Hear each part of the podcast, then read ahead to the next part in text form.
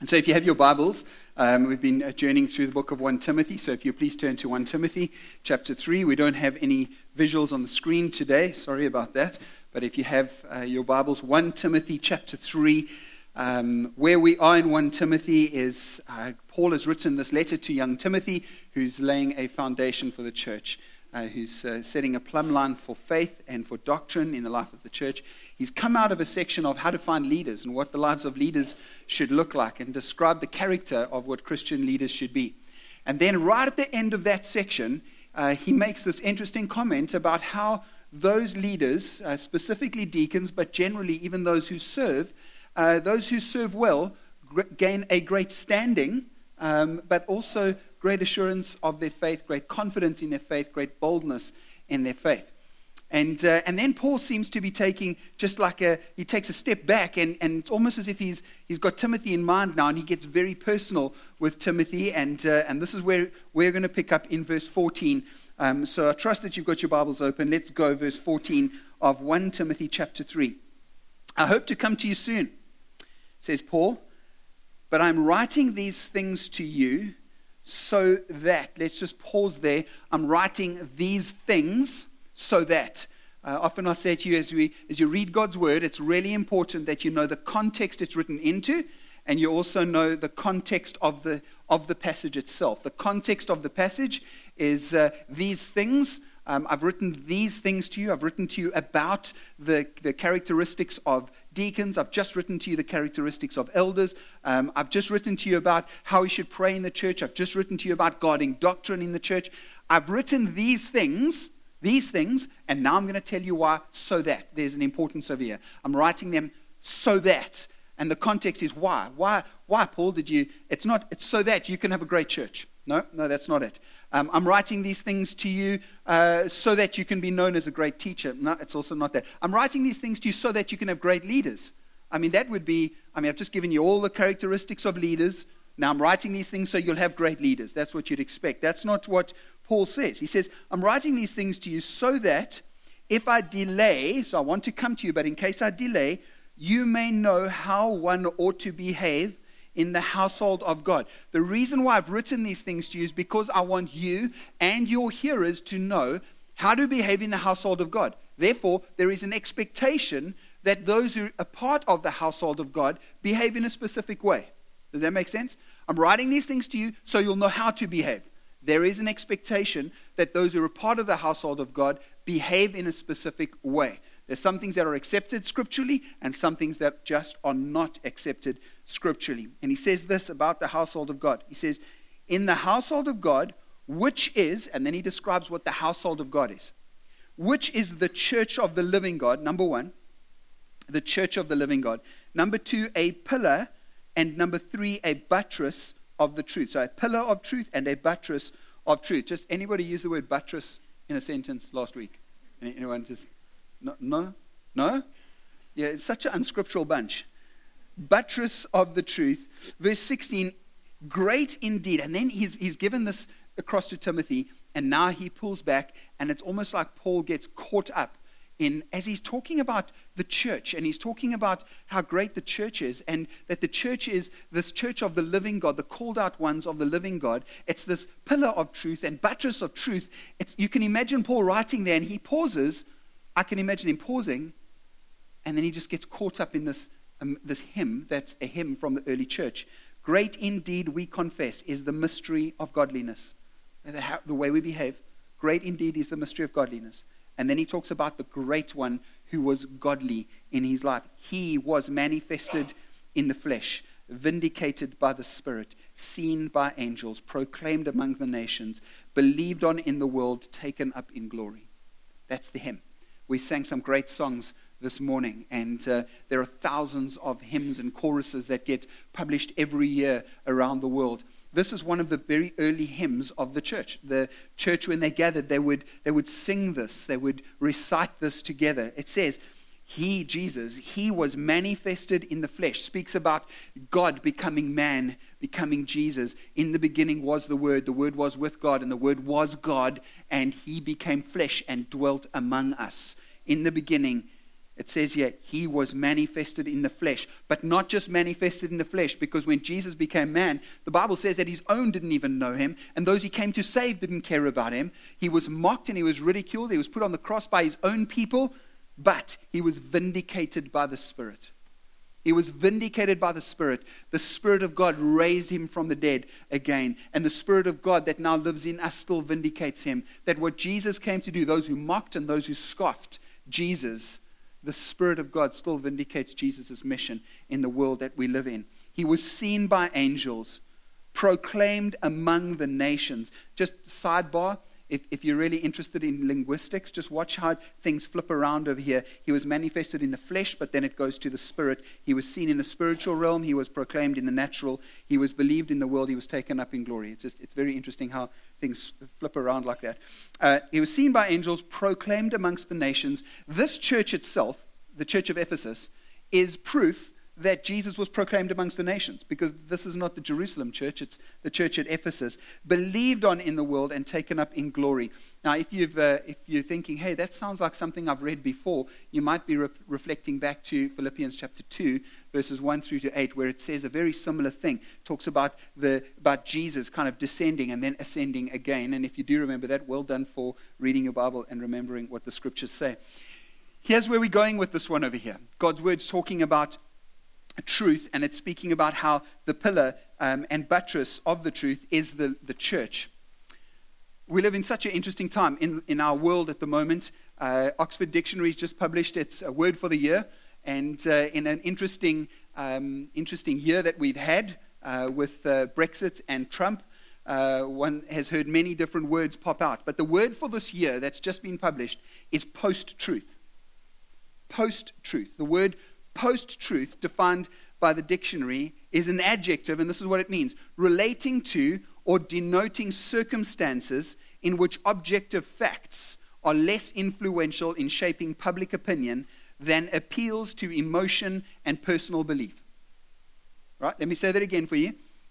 Relating to or denoting to circumstances in which objective facts are less influential in shaping public opinion than appeals to emotion and, pub, and personal belief. So if you watched any of it, you watched uh, Brexit, and, uh, and there were parties um, lobbying for leaving the European Union, and Britain, other parties saying Britain should stay part of the European Union. And they, they just brought out all these facts, and facts were just coming out all the time. Some of the facts were total garbage, and they were, they were trying to prove that they were, that they were garbage. But one, one group has like a pile of facts, the other one has less facts. And so just on the table, you're thinking, well, the one who gets the most facts, those are the guys who should win. But they weren't. And everyone was going, no, Britain will never ever leave uh, the European Union. And guess what happened? Brexit happened. And the rand dropped through the floor. Uh, sorry, the pound dropped through the floor. And I just got back from, from England and I went on a 24 rand pound. And uh, two weeks later, it was down at like 16 rand. You know, just like, I wonder if I could get a refund. You know, the, they, they wouldn't give you that. But then we had a look at the, the elections that have just taken place in, in the US, and um, you watched all these facts again. You watched a, um, a man who's now become the president of America who has had no experience in public office at all. It, it's so bad that he wouldn't even employ himself for that position if he was interviewing somebody for that position. And, and when he was asked what he's going to do, his simple answer was, We're going to make America great again. And people said, Well, what are you going to do? And he said, We are going to make America great again. And they go, well, That's, oh, great. Point number one. We are going to make America great. So what are we going to do? We are going to make America great again. And then someone would say something like, Sounds like you're just repeating yourself. And he'd go, Emails. Emails. Hillary Clinton's emails we are going to make America great again. And guess what happened? Public opinion said he's right. The fact said he doesn't know what he's talking about. Public opinion said he's right. And so public opinion votes in a person who has no experience for the job and votes out a person who's probably the most equipped to do the job. So interesting as we look in. And, and the Oxford Dictionary says, hey, here's a word that's been branded around quite a lot this year post truth. Post truth. Interesting, post truth. We live in a time where truth doesn't really matter. It sounds like the time that Paul was writing to could have been pretty much the same. He's saying how important it was for the church to be the ones that we're the foundation of truth and we're also the pillars of truth. And saying, I want you to remember that. The reason why I've written all these things to you is I want you to know that. I want you to know what truth is. And so he writes here his words that will eventually become the scriptures. Paul, as he writes, he wasn't thinking this will become scripture, but eventually Paul's letter to Timothy becomes scripture. And the first point I want us to have a look at is this is the purpose of the scriptures is to help us live in truth. That's the purpose of the scripture. The purpose of the scriptures. I write these things to you so that. The purpose of the scripture is so that we can live in truth. The pastorals, Timothy and Titus, are written to show Christians how to behave. How are we supposed to be living with each other? How do we, it describes your walk, it describes your conversation that you have with each other, it describes your whole life, your character, especially your relationships with others. God's word, when it talks about Jesus, says, he is, Jesus said, I am the way, the truth, the truth. Jesus is the truth. The enemy is described as a liar. And so Jesus is truth, the enemy is the liar. Jesus comes to give life, the enemy comes to steal life. God's word describes how we live in truth and how we're supposed to live following Christ. What does our behavior look like? How are we supposed to live? You see, friends, it's not a free for all. You don't give your life to Jesus and then suddenly you're like, hey, I do whatever I want. It's not a free for all. God's going, no, no. If you want to be part of my household, if you want to be part of this family, the truth is there's a way that you're supposed to live. This way that you live brings honor to me and brings glory to my name. The second point that comes out is, is this one. He says that the scripture uh, that reminds us how to live and shows us how to live also reminds us of this truth that you're saved not into isolation, but you're saved into community. William Barclay made this comment about this text. He says, A church congregation is a body of people who are friends with God and friends with each other. You, Sterling Baptist Church, are therefore described as people who are friends with God and friends with each other. So, look around. Look around at those sitting next to you uh, in front of you, behind you. Uh, take a look. There's like three of you looking. I can see. Uh, I can see you looking. Uh, so look around. T- take a look. Look around. And, and I want to read this scripture to you because uh, this, this scripture might, uh, it, it, might remind you of, of kind of what we are over here. speaking about this, Ephesians chapter 2 and verse 19. So then, you are no longer strangers or aliens, but you are fellow citizens with the saints and members of the household of God. You see, the thing is, as you look around, the church is described as the household of God. And when you look around, the people who are sitting around you need to be your friends, no longer strangers and no longer aliens. So as you look around, anyone look like an alien? Just, just remember, someone might be pointing a finger at you. Just. But when you become part of the household of God, according to what Paul is saying over here, the household of God means that we're friends with God and friends with each other. How are you doing on that one? It, it means this that if you're looking around and, and the people around you, you don't know them by name, uh, you don't know what's happening in their lives, we, it means we're not doing a good job of this. That's what it means. It means, it means that we, we're not really doing a very good job of being the household of faith. And so God's word says that when one person suffers, everyone suffers. When one person is rejoicing, others rejoice. And so if we don't know each other, how do we know if each other are rejoicing? Can we say that? How do we know if each other are rejoicings And how do we know if each other's are not rejoicings? how do we know that? We don't unless we get to know each other, unless we spend time with each other. Now, understandably, there's no way that you can do that with everybody. But the starting point is those at least sitting around you. Because we all sit in the same place every Sunday. That's a good place to start, right there. The household of God, he says that, that this is the household of God. And, and in the household of God, there are, in any household, there are moms and dads and children and uncles and aunties, and uh, there are cousins and there are grandparents and their grandchildren. And the household of God becomes that. And you may have uh, children who live in another town or another country, or you may have parents who live in another town or another country. In this place, you have more children. In this place, you have another mother and another father. In this place, you have grandparents, even though your grandparents may have already passed away, and are with the Lord in this place. In the household of God, there are new relationships that get developed. And God saves us not into isolation. So now I'm this random all by myself. I'm saved into community. God always saves us into community, into relationships with each other. That's how God works. God saves us so that we will reflect his household, and, and his household is a family. So the church is the household of God, as Paul says. But not only that, he talks about the church as the assembly of the living God. Note, it's the assembly of the living God, not the assembly of the dead God. And, and this is so important to get because when God describes himself through the Old Testament, he describes himself as a God who is living. He has blood. He, he walks amongst his people. He lives amongst his people. In the New Testament, I quoted the scripture earlier in John chapter 1 that God would become man and he would dwell amongst us. He would live with us and he would walk with us. And when the gathered church comes together, this assembly, it says the church of the living God. This word church means called out ones. It means those who are, who are called out of a life where you're living your life for yourself, where you're the throne on your own in your own life. You're the one on the throne where, where you live your life for your own dreams and your own desires, where you're still caught up in what the Bible defines as sin. And, and sin is defined as you still think you're the Messiah and the Savior of your own life. That you haven't come before God and said, God, I've sinned against you and I've hurt you, but you continue to live in that way. The Bible says that God would reveal himself to you and call you out of that and give you an invitation that you could be released from a life of that. And if you say yes to that, the Bible says God saves you. So when you hear Christians using the word saved and not saved, what they mean is this those who have accepted this invitation and those who still need to accept this invitation. And so once you've accepted that invitation, it's as if you've RSVP'd to the invitation and said, I'm in. And God saves you into, into a community. But this word called out is not only used for church, in fact, it's used in the, the language of the day to describe those individuals and officials who were called out of a city, in a Greek city, to become part of the, the group of people who would make decisions for the city, like the city council. They were the called out ones. And there would be an assembly of the called out ones. And at that assembly, they would make decisions for the people.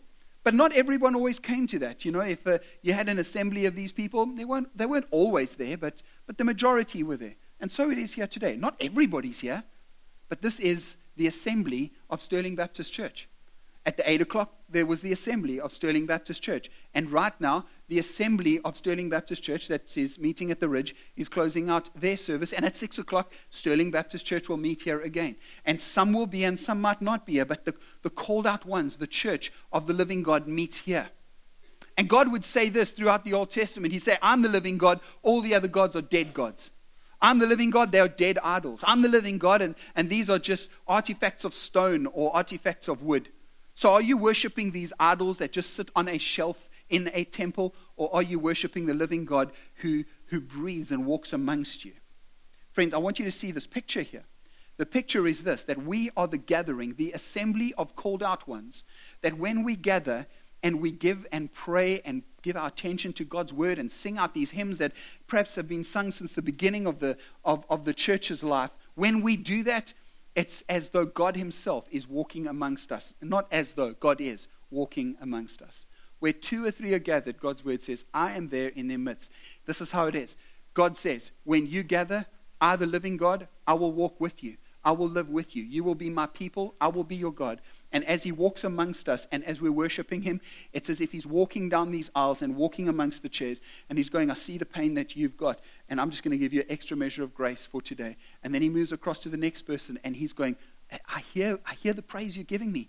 I know the hurt that you're in. I know the need that you have. I know perhaps that you have no need. And I know that what perhaps you're worshiping me out of the abundance that I've given you. Thank you for that worship that you've given to me. And he walks across to the next person and he sees that that person needs healing. And he's going, if you call out to me and if you, if you just would ask the elders to pray for you today, I could bring healing in your life. And you're there going, I wonder if I should go and ask the elders to pray for me. And God's going, yes, go. And you go, okay, I think I'm going to get the elders to pray for me. And God's going, yes, go. And then you come, and God's walking with you, and, and you go like, I want the elders to pray for me, not because they've got a holy touch, but just simply because the Bible says they must pray for me, and, and they do. And, and then God heals you. And God's walking around going, I see you who've just given that small amount, but you've given out of that's all that you have, and I'm just going to pour out provision into your life. In this next week, you're going to see me as God, your provider. and God walks amongst us. That's what happens in this place.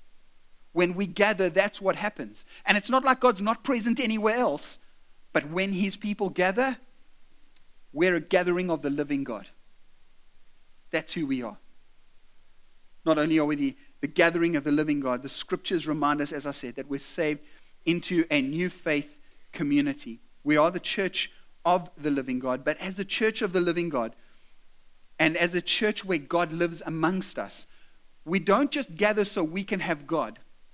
This is so important because if I had to stop at this point, you'd go, Excellent, I'm going to become part of this gathering so I can have God walking up the aisles and touching me. Because that's what the pastor just said, you know? So I want that. No, no, I want you to listen to the scripture. It's Titus chapter 2, starting in just the end of verse 13. It says, Our God and Savior Jesus Christ, who gave himself for us to redeem us from all lawlessness and to purify for himself a people for his own possession who are zealous for good works. Here it is that God is choosing for himself a people who he is going to redeem, buy back out of a life of sin, and he's going to purify them who are going to be his own possession. We gather not so we can have him, we gather so that he can have us. Is that it? You get that? I don't give my life to God so that I can have him and all of his blessings. I give my life to him so that he can take the rubbish that I am and he can do something with that. That's, that's what it means. I'm his possession. And so that he can have possession of a people who are zealous for good works, who are zealous to live out a life that would bring honor to him. What does that look like? Well, Paul says, I'm writing these things. So, what are these things? Here we go. Zealous for good works. Here are some of them. Chapter 3 of, of 1 Timothy. Um, are you above reproach? Um, how's your marriage? Is it good? Are you, are you working on that one? Are you sober minded? Are you self controlled, respectable, hospitable? Uh, are you spending time in God's word so you can explain it to others? Are you not a drunkard? Are you not violent? Are you not gentle? Um, are you not quarrelsome? Are you, uh, I'm sorry, are, you are gentle, not, not gentle. Uh, not a lover of money. How are you managing your household? How are you looking after your children? How are you providing for your children? How are you training up your children in the ways of the Lord? Are they submissive to you and to the Lord? Because if, you don't, uh, if you're not able to manage your own house, God's word says, how can you take care of the affairs of the church in any way? If you're a recent convert, what are you doing to mature? You being intentional about your maturity in the faith? How are you thought of by outsiders?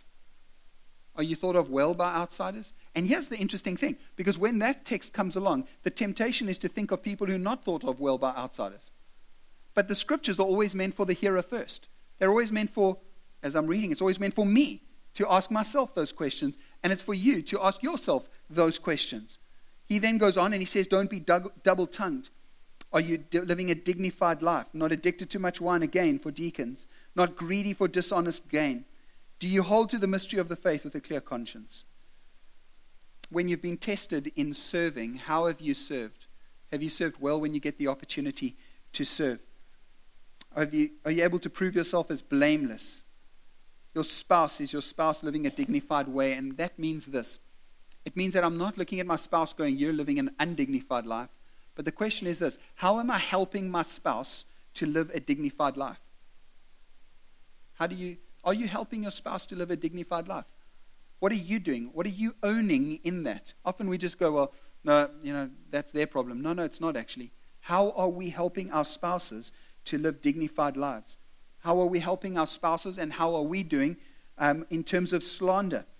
Are we sober minded? Are we faithful in all things? On and on and on. That's what it means to be zealous for good works. Are you zealous for those things? Because Paul's saying, I'm writing to you so that you will know how to behave and how to conduct yourself in this household of faith. It's a household that belongs to Christ Himself. Third one, as we kind of land it, is the scriptures describe this living faith community as bearers and exhibitors of truth. Those who bear it and those who exhibit it. He says this, um, as Paul writes, he says in verse uh, 15, the end of verse 15, he says, This is the church of the living God, a pillar and buttress of the truth. Here's what a pillar means When we talk about pillars, the picture that you have in your mind is, is something that just holds like the lean to on the side of our house, right? Maybe even a little bit more elaborate. It's the, the column that's outside a mansion, right? Something like that. But, but they're not really adorned and they don't really look very nice. They're just, they're, they're functional. They're purely functional than ornate and beautiful. When Paul writes to Timothy about the church being a pillar and a buttress of truth, he's writing into a city, Ephesus, that had a temple in it, the temple of Diana. It was one of the seven wonders of the world, and uh, this temple had 120 18 meter high pillars or columns in the temple. 120 columns, 18 meters high, and each one was made out of marble and had inscriptions on it. Each one was a gift from a king in a city or country somewhere in the world. And not only were they marble with ornate designs and inscriptions on them, they also had jewels put into them, and they were then covered in gold.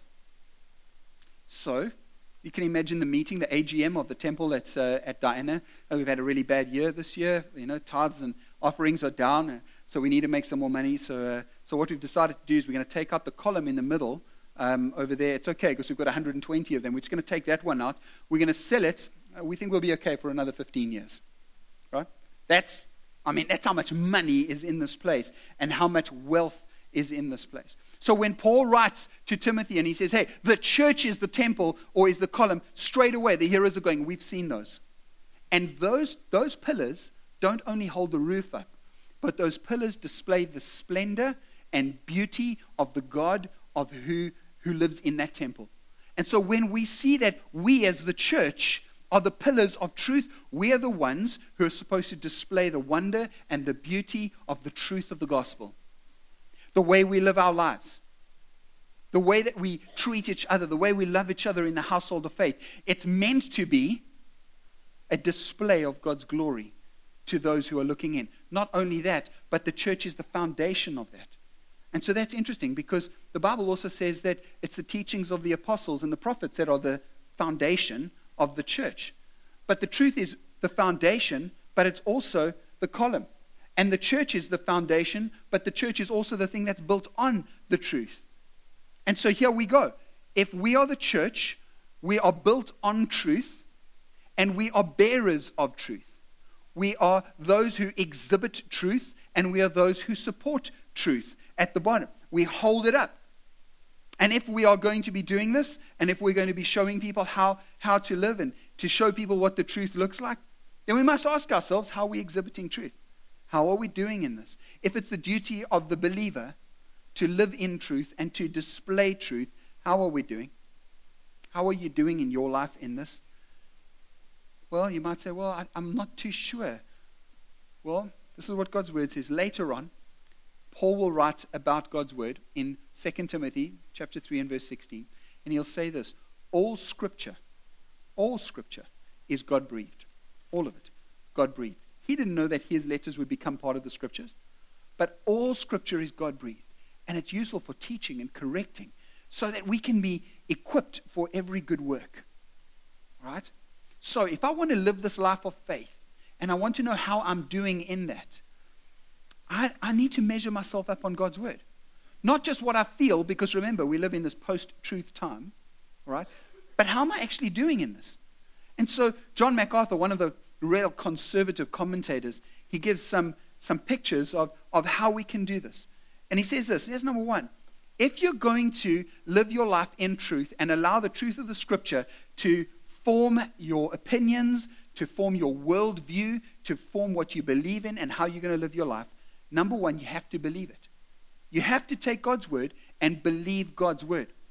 The Bible says in Matthew chapter 13 and verse 9, He who has an ear to hear, let him hear. It means this if you hear this, put it into practice. That's what it means. If you hear it, put it into practice. Do I believe this? Do I understand this? Second one that we can do over here. So, number one is I must believe it. Number two, memorize God's word, memorize the scripture. Psalm 119 and verse 11 I have hidden your word in my heart so that I will not sin against you. Hidden your word in my heart so I'll not sin against you. Some of you grew up in Sunday school era where you had to memorize copious amounts of scripture. um, we would not only memorize a scripture, our, our, children memorize scripture over here as well. Nikki, is that right? Do we memorize scripture here? We do. Of course we do. Um, uh, our children memorize scripture. But here it is. We had to write scripture exams. Do you guys remember writing scripture exams? You'd write exams at school, and then you come to church, and you still have to write exams in church. And I remember one time we had to study or memorize three chapters of Proverbs.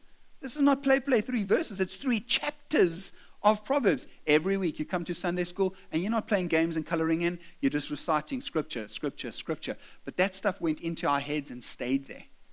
It helped us understand how to live. And later on, you might not even be able to remember where it's found or what it is, but that scripture's still there. And so memorize scripture. And I'm not saying to you that perhaps you have to memorize a scripture every single day. If you're that disciplined and you can do it, go for it. And if you can do one a week, go for it.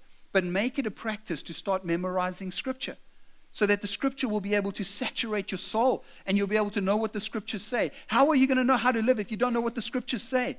And knowing what the scriptures say doesn't only mean how to open a Bible, it means having it here readily accessible so when you come to that season in life, you've got the scriptures to help you with it. So memorize it.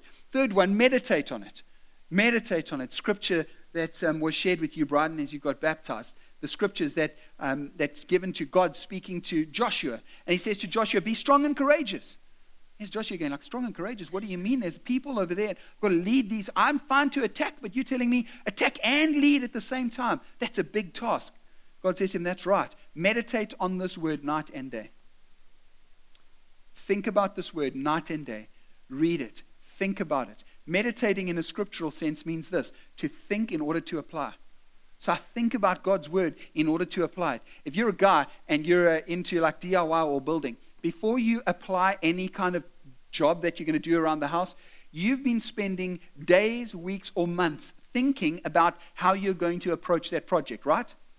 And so you're thinking about it, even if it's just a simple thing and put a TV up on the wall. You're going, where are we going to put the TV? How high should it be? Where should it be? Where should it be in the wall? What am I going to use to drill a hole? I don't know if there's a cable in the wall. How am I going to figure out if there's a cable in the wall or a pipe in the wall? All those thoughts. What you're doing is you're meditating on the job at hand in order to accomplish the task. Meditating on God's word is thinking through God's word in order to apply God's word. Fourth one is study it. 2 Timothy 2, verse 15. God's word um, says to Tim, Paul writes to Timothy as well. He says, Hey, you need to study God's word so that you can show yourself to be approved by God. Study God's word. Spend time in God's word. You need to know what God's word is saying, and you need to study it. If you perhaps haven't been studying God's word and you're going, like, where do I start? Pick up a, a Bible that's a study Bible. It's got the text at the top, has a, has a line across halfway through the page, and, and then it's got some comments on the scriptures as well. If you've got a fair amount of money and want to buy one, an ESV study Bible is probably the best that's on the market at the moment and it's got the text, it's got, got teaching on it at the back, it's got more information. But spend time in God's Word. It is not okay to just have a text SMSed to you by the app you've downloaded and read one verse a day and think that that's going to be enough. It's just not going to be enough. One of the best things that's been uh, that's happened in the world that we live in is the fact that we can get the Bible on our cell phones or a tablet, and so you can just open up your Bible anytime you like. But that's also one of the worst things, and I'll tell you why because you have to open up the text that you're asked to open. You can't just open up your scripture and see the scripture that you underlined five years ago and go, wow, I remember what God said. And so there are many people who have apps and know how to work the apps on the scriptures, but don't know where the book of Genesis is compared to the book of Matthew. Don't know that there's 66 books in the Bible. They just know that there's an arrow. I just have to hit the arrow and I'll be able to find it like that. Friends, I want to say to you, this is not being old school, but go back to paper. Get it and underline it and write in it. And, and write the, if you don't have paper to write the sermon, write the notes in your Bible. So in five years' time, when the preacher preaches the same sermon, you go, hey, you preached the same sermon five years ago. I know because I wrote it down here and dated it. You can't preach the same. Make him work. Not me, him. Not me, him. We study God's word to know what it means. Because in a world of post truth, meaning is so on, on how you feel. I'll tell you a story about my daughter if you promise not to tell her. When she was young, she'd get her letters mixed up in, in some words. So, like maybe the word number, she'd be saying mumba, right? So get the, the N and the M's mixed up. And, and, and often we'd say to her, Hannah, um, it's not that word. You say it like this. And she'd say, Well, I say it like that. And we go, Yeah, but you can't say it like that because everybody says this is how it's said. She says, I don't care how people say it. I'm saying it like this. And it was right for her. She's like, It's right. That, that is how I'm saying it. The whole world can say it as it likes, but I'm a post truth kid, and I'll say it how I feel like saying it. And the truth is, every time she said it, everyone knew what she was talking about anyway. Which doesn't really help much when you're trying to say that's not how you say it. I forget who the person was, and they used to say logurt instead of yogurt. One of the children in our family used to say logurt instead of yogurt. Right? If you're from one of the other countries, yogurt, that's what I'm talking about. But we say it right. And so logurt she'd say logurt instead of yogurt. And I remember having this conversation and said to this, whoever the child was, said, um, you know, it's, it's not logurt, it's yogurt. And they said, yes, I know. So I said, so what, how do you say it? They go, logurt. I said, no, not logurt, yogurt. And they said, that's what I said. So I said, okay, can you pass me the logurt? And then they said to me, it's not logurt, it's logurt. but how are we spending time studying God's word and so that God's word would, would be able to permeate our heart and we'd be able to know what it means. Not just read a scripture and know that it's written, but know what it means. Six, defend it. Paul describes himself in Philippians chapter 1 and verse 16 as a defender of the gospel. Are you able to defend the gospel? Because we are called to that.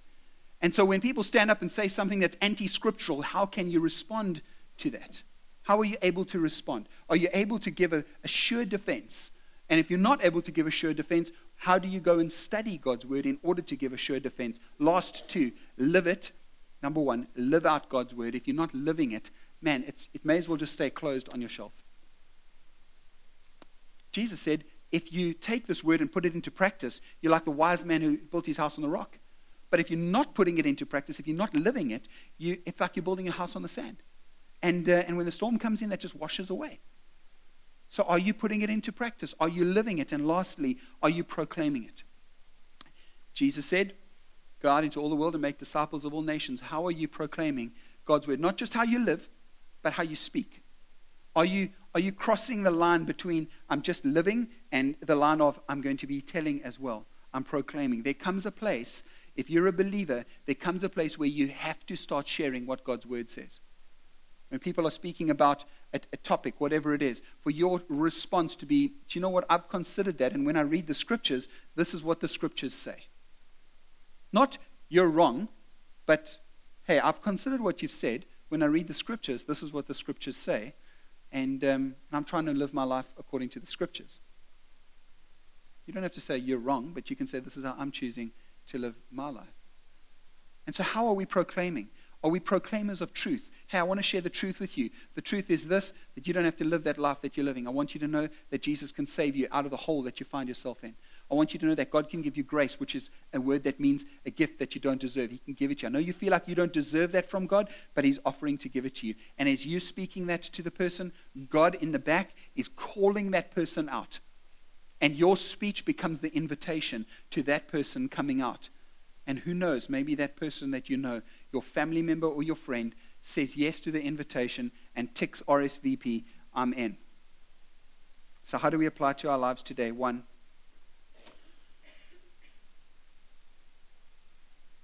if you're a member of God's household, in other words, you've given your life to Christ and repented of your sin. If you consider the characteristics in 1 Timothy chapter 3 that are characteristics for elders and deacons, if you read through those there, just a simple test. How are you doing? How's your behavior? Paul says, I've written you these things so that you know how to live in God's household. How are you living in God's household? How are you doing? Ask yourself the question. We must ask ourselves that question. Secondly, if you're exploring faith and you, you've not yet uh, handed over the keys of your life to, to Christ, uh, the question that we're asking you today is the truth is that God loves you. The truth is that Jesus said, I've come to give you life. The truth is that the devil will say to you, if you hand over the keys to Jesus, life as you know it is not going to be as fun as what it is with me in charge. The truth is, that's a lie. The truth is that you can know God. The truth is that you can be part of the called out family of God, the household of God, where God Himself walks in amongst us, where He will be our God and we will be His peeps.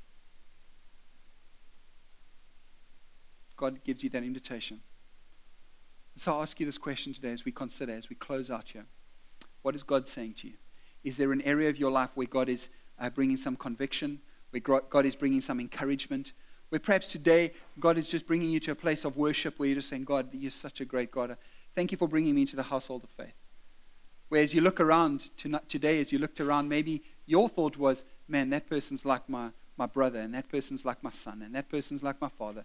And God reminded you that's because you're part of the household of faith. That's why it's like that. And so maybe today your response is thanks and praise. So let's bow our heads and we'll close out.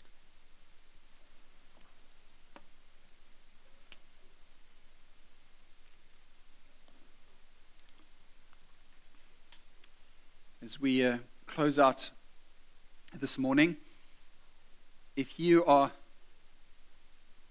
part of that, that second group, the, the household of faith, you'd say, No, I, man, I gave my life to Christ a long time ago. I know Jesus. God's been challenging me on some stuff.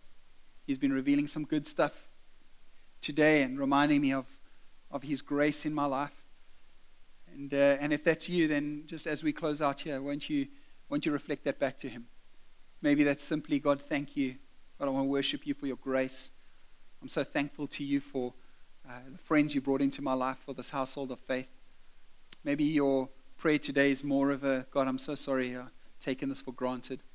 God, my, my life doesn't really reflect um, uh, the, the characteristics that are in your word.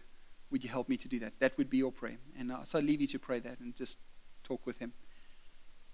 And if you have not crossed that line of faith, if you're still exploring, and today you just sense God saying, I've given you an RSVP, and I'm asking you to respond. Today, would you repent of your sin? Would you confess that before me? And would you ask me to forgive you so that I can forgive you and my spirit can come and live in you? Then in these moments, would you just ask him?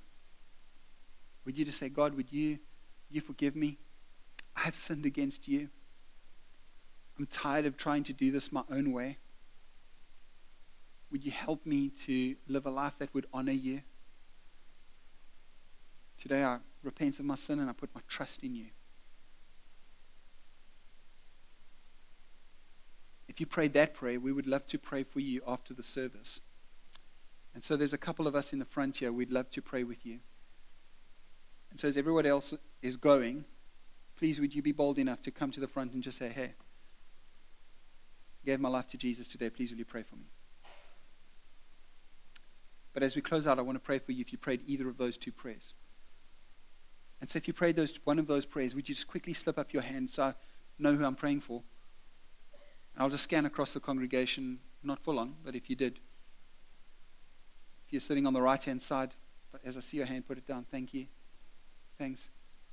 In the middle, anyone in the middle? I'll pray for you. Thank you. On the right hand side, thanks. Got it. Thank you. Father, those who raised their hands specifically today, I want to pray for them. And we want to ask you in Jesus' name that uh, you would pour out your spirit on them. Father, some have come to you and responded to you for the first time. Some are responding in, in just a fresh commitment. Some are responding in uh, just grateful thanks before you. And so, Father, I pray in Jesus' name that you'd fill them with wisdom and the revelation of who you are that they might experience you just walking amongst the rooms of their, their life today. That they might sense the, the, the, the great gift of grace and mercy in their lives today. That they may, for some of them who've brought confession and repentance before you, Lord, that they would experience that gift of forgiveness and peace, even now, just washing over their lives. And Lord, for us as a church, we pray that we would be a good pillar and foundation of truth. That we would be able to display the, the truth of Jesus wherever we work, live, and play. And that we would be able to bring honor to your name wherever we go. For your glory and yours alone, not for ours. In Jesus' name. And those who agreed said amen. Amen. God bless everybody. Please join us for some coffee if you've got some time. We'd love to get to know and chat a bit more. Standing